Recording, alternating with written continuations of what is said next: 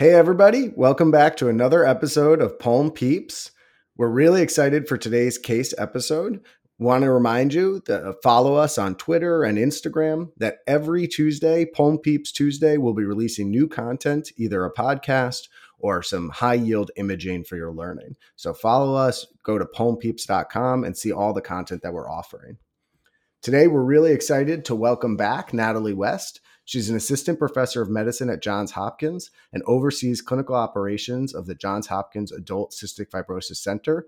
She's now a Poem Peeps veteran, having joined us for our first episode, and we're really excited to have her back. Natalie, thanks for joining us. Thanks so much for having me back, you guys. I really enjoyed all the episodes and the radiology round. You guys are doing a great job. Hey, Natalie, it's Christina, and it's so great to have you back today. And just as a reminder, this podcast is not meant to be used for medical advice, and the views that we are expressing today do not reflect the opinions or policies of our respective employers. The case that the three of us will be talking about today is HIPAA compliant, and some details may have changed to protect the privacy of our patient. All right, Farfanat, so let's get going with our case. So we have a 50-year-old woman who's a never smoker with a past medical history of recurrent pancreatitis, presenting to pulmonary clinic for further evaluation of a chronic cough.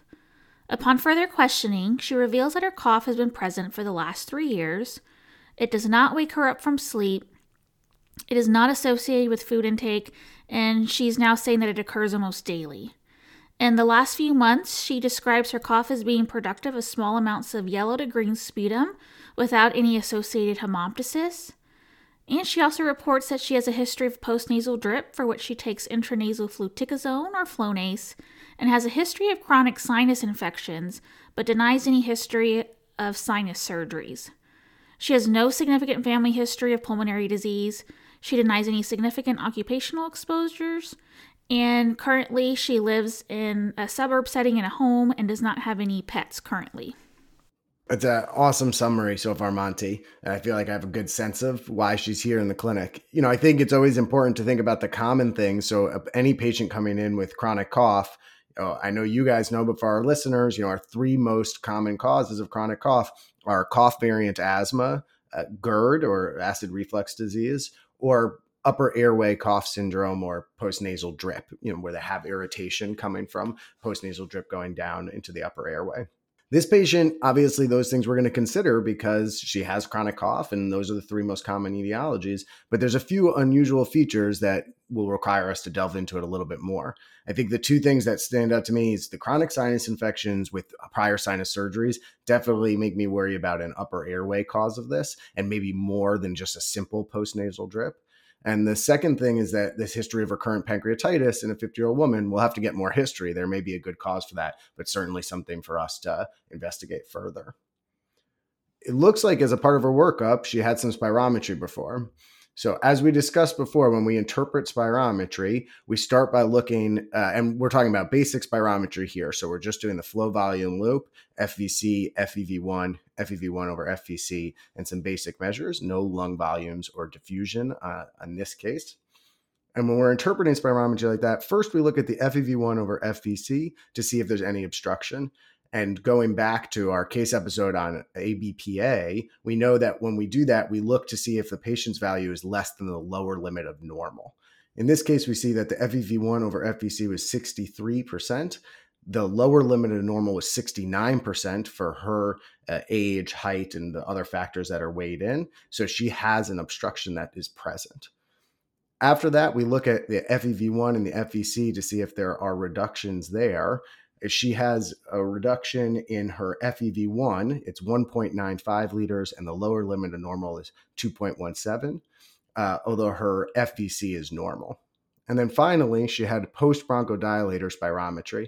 And we talk about a significant change being an increase in FEVC or FEV1 of 200 milliliters or 12%, and she does not have a significant response to bronchodilators. So overall, looks like she has some mild obstruction on her spirometry. That was great. Thanks so much, Verf. And in addition to her spirometry, she was also recently evaluated at her local urgent care and given a course of azithromycin for concern for bronchitis. And during that evaluation, she had a chest x-ray done. She brought the disc for us to view, and we'll definitely put this up on Twitter for everyone following along to see. So viewing the image per my read, this looks like a good film. I would say that she has hyperinflation. So normally you want to see 8 to 10 posterior ribs, and I'm actually seeing 11 in her. So I would classify this as hyperinflation, but without flattening of the diaphragm. And she also has some faint bilateral interstitial markings. Natalie, I'm not sure if you remember this teaching or not, but in one of our Friday radiology conferences several years ago, I remember Dr. Peter Terry, who's one of our amazing senior faculty, going over the differential for increased lung volumes with interstitial markings. And the four broad categories that I remember him saying include sarcoidosis, cystic fibrosis, hypersensitivity pneumonitis, and lymphangioliomyomatosis, or LAM. So hopefully y'all can all remember and keep those differentials if you see increased lung volumes with interstitial markings. But moving along to her physical exam, she appeared stated age. She was able to speak comfortably on room air throughout the entire interview. She did have some mild expiratory wheezing, primarily in her right posterior lung field. And important pertinent negatives to mention, she had no evidence of clubbing. She did not have an elevated JVP, no peripheral edema, no rashes or joint abnormalities either. That is such a good pearl that you just shared, Monty, the differential for increased lung volumes with prominent interstitial markings on x-ray and without evidence of diaphragm flattening or signs of air trapping. I'm definitely going to remember that one. So Natalie, I know we've provided a lot of information so far, but I'm curious how you would frame this case and how you're thinking about this patient. Sure. And Monty, before I frame the case, I'd like to say definitely any sort of pearls given to us by Dr. Peter Terry is wonderful. For our audience who doesn't know who Dr. Terry is, he is one of the most beloved pulmonologists at Hopkins who's been with us for decades and has mentored many people, and he knows all. So that's a great pearl from him. So we have a middle-aged woman with past medical history of postnasal drip, recurrent sinus infections, recurrent pancreatitis, who's now presenting with increased cough and sputum production. And evaluation so far shows mild obstruction on PFTs as well as hyperinflation and mild interstitial markings. That's great. I think that's a perfect one-liner for us. And I'm curious what additional testing you would do at this time. So I think at this time, I think it's really important to do several things. One thing would be a CT scan to look for parenchymal abnormalities, and given her productive cough, I would also want a sputum sample and see what bacteria she may or may not be growing. And I know we're on Poem Peeps today and how much we all love the lungs, but do we have any additional information on her recurrent pancreatitis? So that's a fair question to ask, Natalie. And even though the pancreas is below the diaphragm, it's important to talk about in this case. And upon further questioning of the patient, she does not have a history of gallstones and has infrequent alcohol intake. So the two most common reasons for pancreatitis don't seem to be at play here. She did get a chest CT like you were asking for, Natalie. And upon review of her chest CT, which you can view online and on our Twitter post, she has some mild bronchiectasis bilaterally and some tree and bud nodules throughout her parenchyma. As we discussed in our prior episodes, it is important to look at the distribution of bronchiectasis so you can think of the several large categories that are associated with this finding. The main categories for etiology are 1, post-infectious or inflammatory conditions, 2, congenital conditions that lead to recurrent infections such as cystic fibrosis or primary ciliary dyskinesia, 3, immunodeficiency. This can be primary or secondary due to medications or another illness.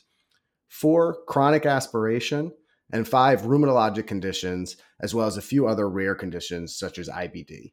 And the common thing uniting all of these is they lead to either recurrent infections or unregulated inflammation in the lungs, which then causes the airways to dilate and scar over time.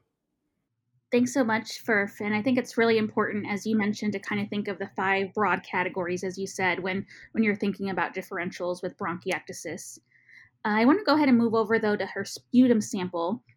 You know, interestingly, she's growing Pseudomonas. She also has MSSA, or methicillin-sensitive staph aureus, as well as Aspergillus. Natalie, what are you thinking about these findings for her? So thanks, Mati. So those really pop out to me because these are certainly not common pathogens that are identified in the general population, and really kind of piques my interest that there's something really going on here. And the fact that she has bronchiectasis really kind of fits with a lot of those pathogens that have been identified in her spetum.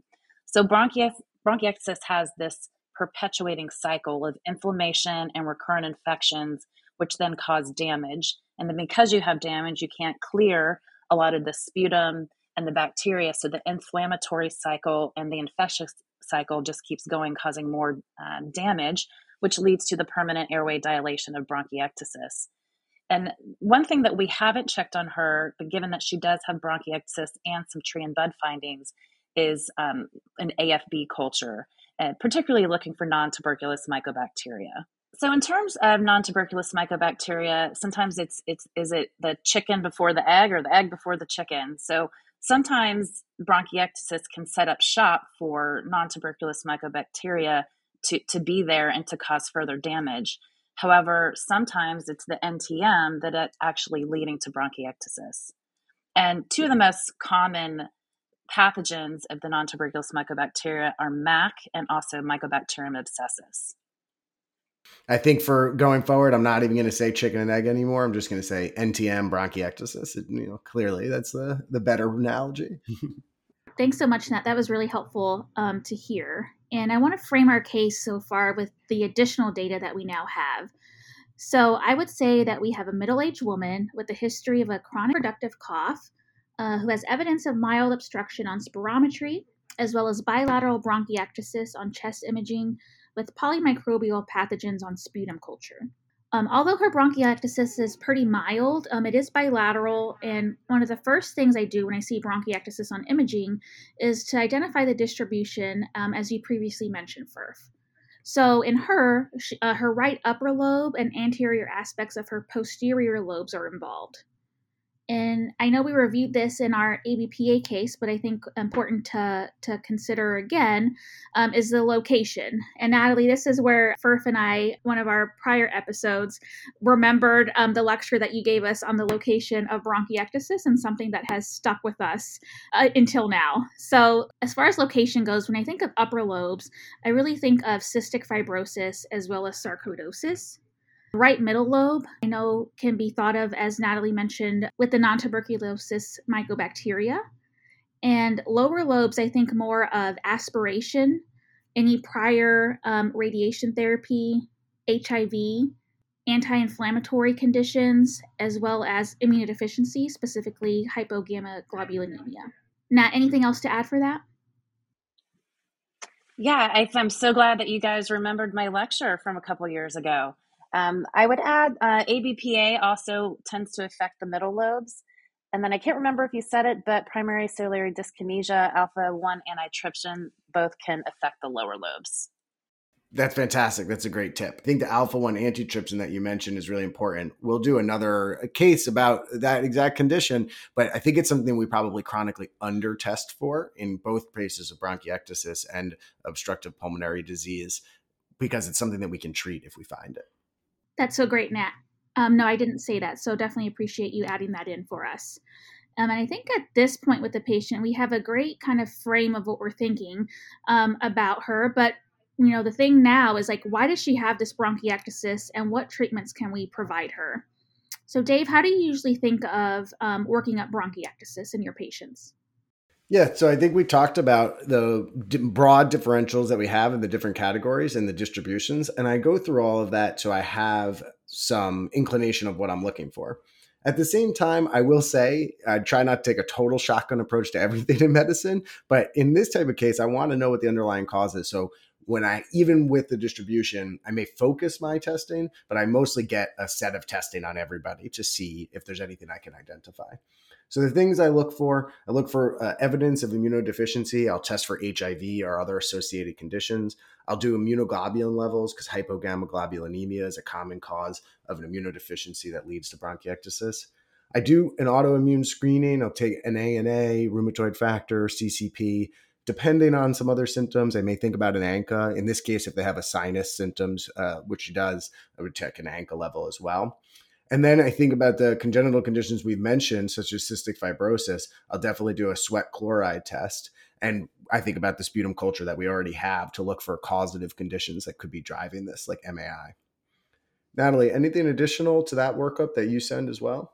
Yeah, so I think one thing I'll note for the sweat chloride, as you both know, cystic fibrosis is my main area of practice, is that the sweat chloride test really needs to be done in a CF accredited center.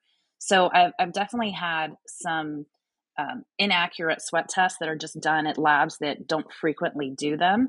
And so making sure they're done at a center that is CF accredited so that you get an accurate one. I had a patient who had a normal sweat test, and then when it was done at a CF accredited center, it was very abnormal, and we diagnosed her with CF thereafter based on additional tests. So I think just making sure it's done in that instance. And then also, I think some of these tests really can take a while. So while the evaluation is out, just thinking about going ahead and treating for her sputum. So thinking about airway clearance techniques to start teaching her, et cetera.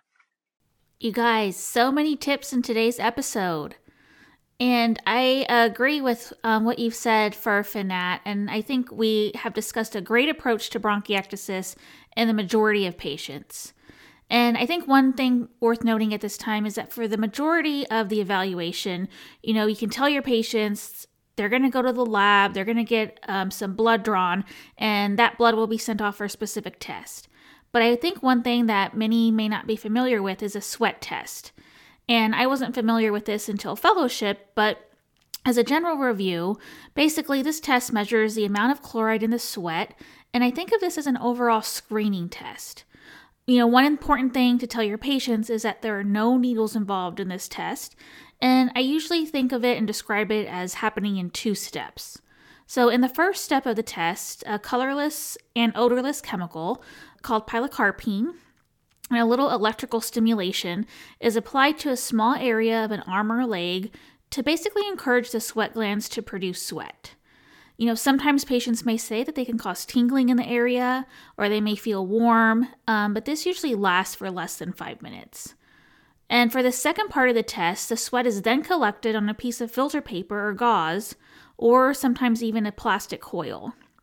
This step, I tell the patients, is the longer part, and this can last up to 30 minutes.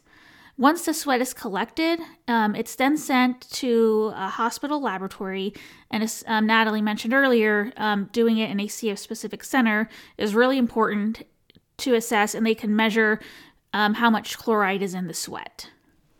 That's great, Monty, and actually the CF Foundation will have a patient handout that you could print to give to your patient that kind of explains it in more detail as well, with pictures associated with it. So looking at her case, I see that her immunoglobulin levels are normal. She's HIV negative, and a brief autoimmune workup, ANA, rheumatoid factor, as Dave suggested, are also negative. However, her sweat chloride resulted at 48, and that's classified as indeterminate. And I find this really interesting. So to review sweat chloride levels, less than 30 is considered normal. 31 to 60 is considered indeterminate. And then greater than 60 is considered positive, and that CF is likely. Okay, I'm going to need a little help on this one. It's the non-CF doc in the group. So some tests, I feel like when they're indeterminate, it just means it's a bad test. Sometimes it means you can't tell if it's absent or there. So what do we do with an indeterminate sweat chloride test? What does it mean for our patient? Right. So I think taken in the correct clinical context, it's still actually really helpful. So it's actually not uncommon for those with CF who end up being diagnosed with CF who have a milder phenotype to actually have a normal or even indeterminate sweat chloride. So in fact, 10% of people with CF who are diagnosed in adulthood do have normal sweat chlorides. And these tend to be the people that might be diagnosed in their 40s and 50s who have had mild symptoms their whole life and were just missed. I suspect, though, as time goes on, this will be less and less because now all 50 states have newborn screening for CF. So as far as the next steps, I would recommend genetic testing.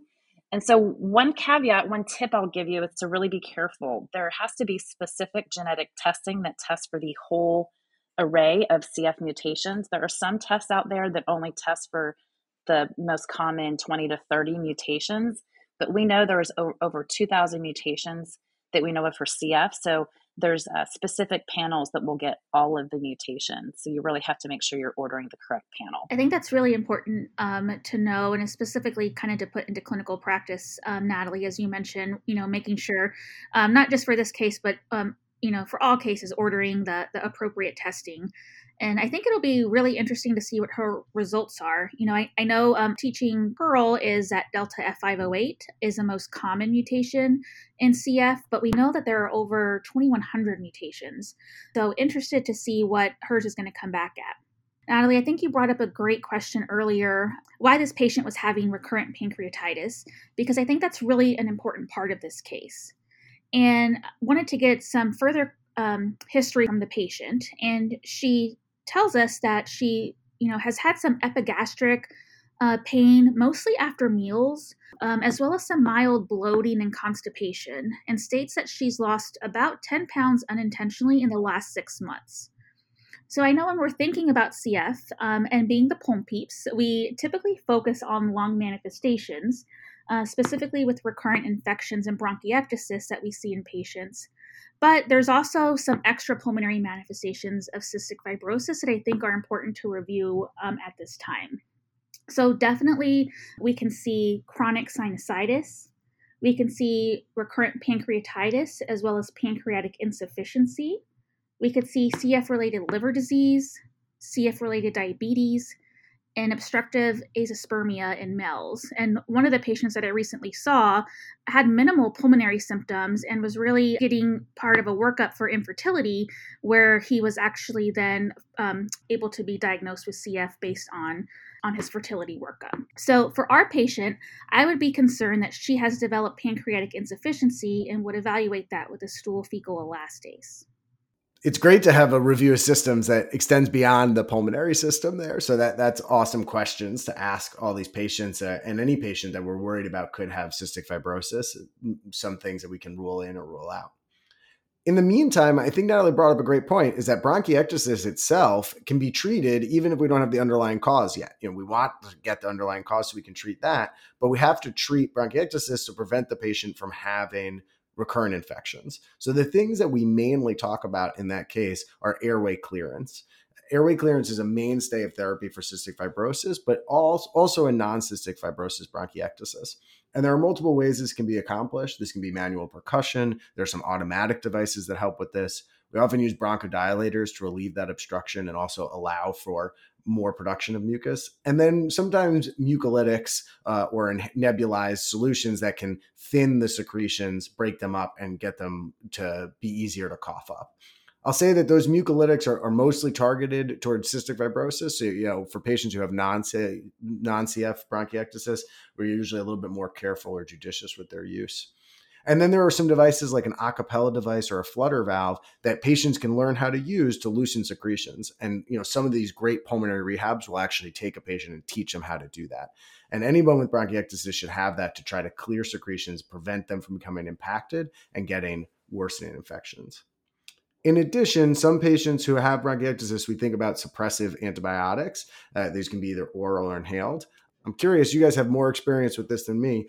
Which patients are you putting on suppressive antibiotics and what's sort of triggering you to do that?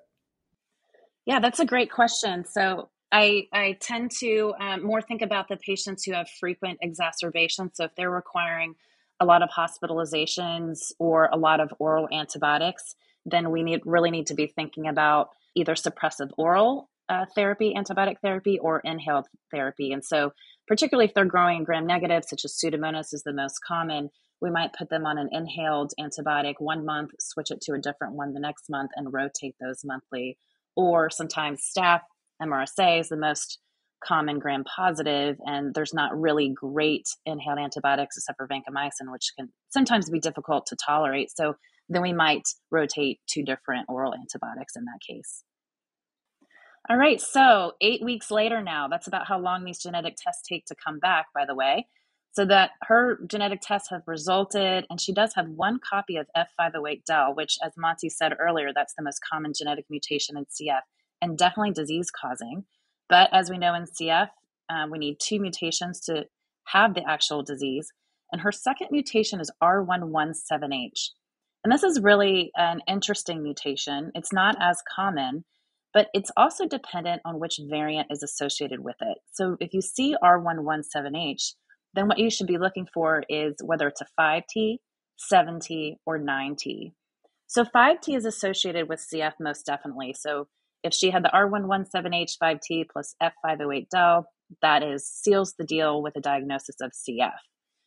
7T, which actually she has, sometimes is associated with CF, but not always.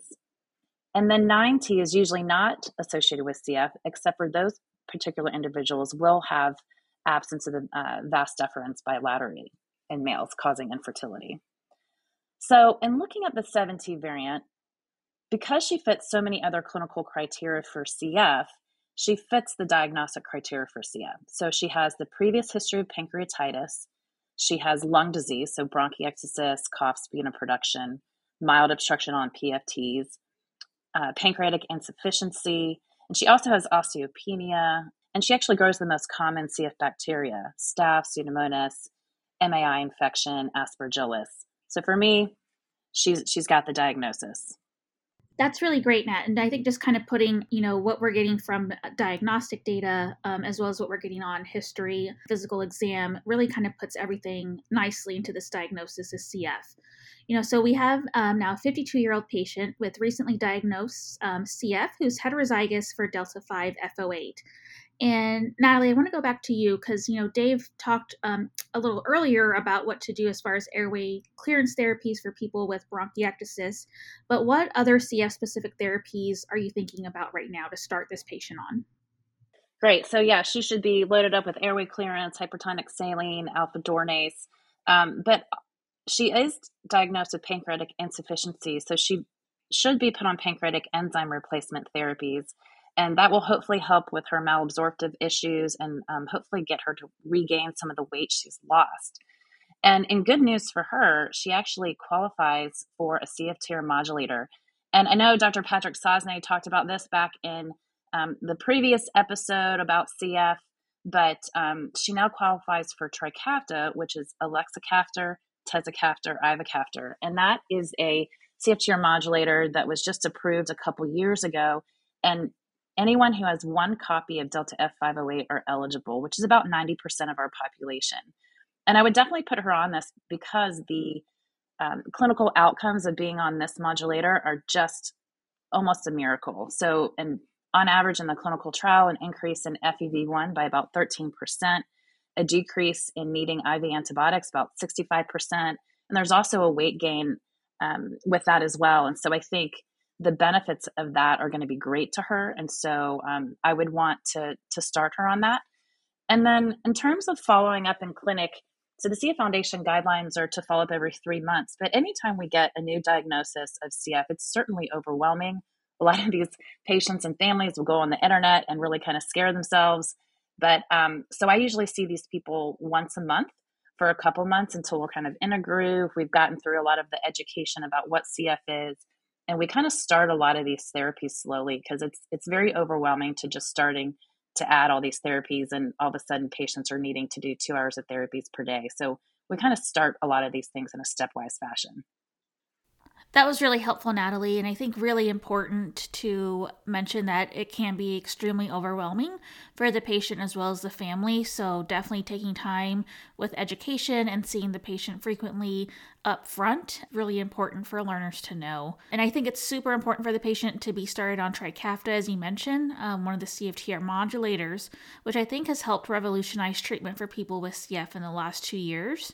And for those of you listening today, definitely take a listen to our CF Roundtable where we talk more in depth about the advances in CF if you haven't already. I do want to take this time though, you know, we've talked about the workup of bronchiectasis, we talked about our patient having a new diagnosis of CF, and we talked about common treatments that we would start. But I do want to take a minute to review some of the other labs or things that we should be thinking about and ordering for a patient with a new diagnosis of cystic fibrosis.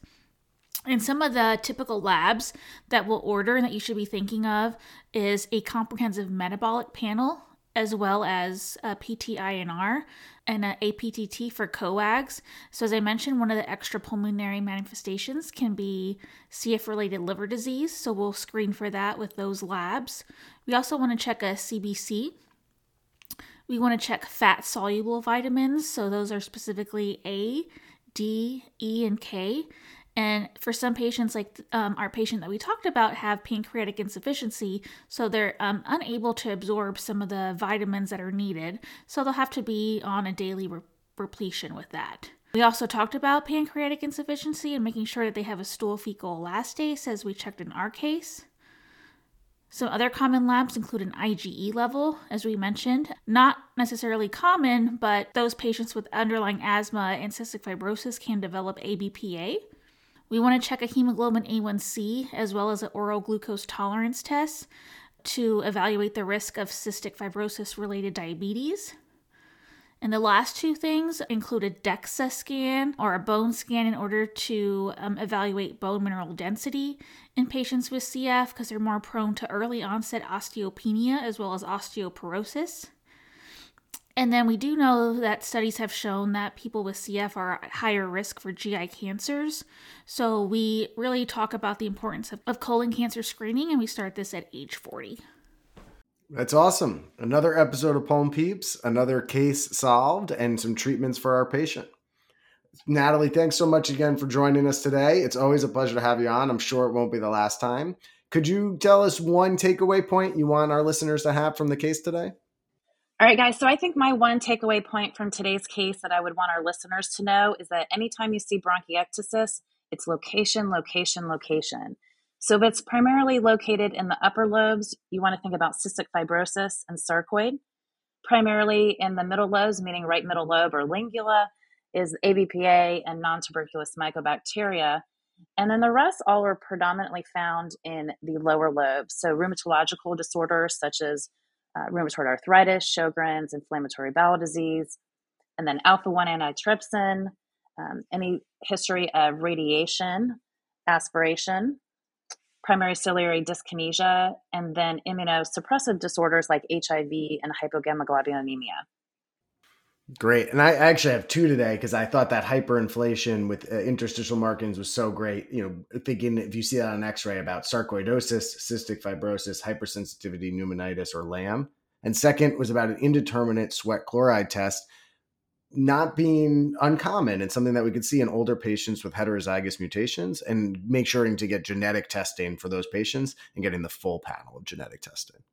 And I will round out our teaching points for the day, and mine is that you should consider that CF can be diagnosed later in adulthood, especially in those patients that have a milder phenotype, and you should definitely consider getting a sweat test as part of your workup for bronchiectasis if the clinical context is appropriate.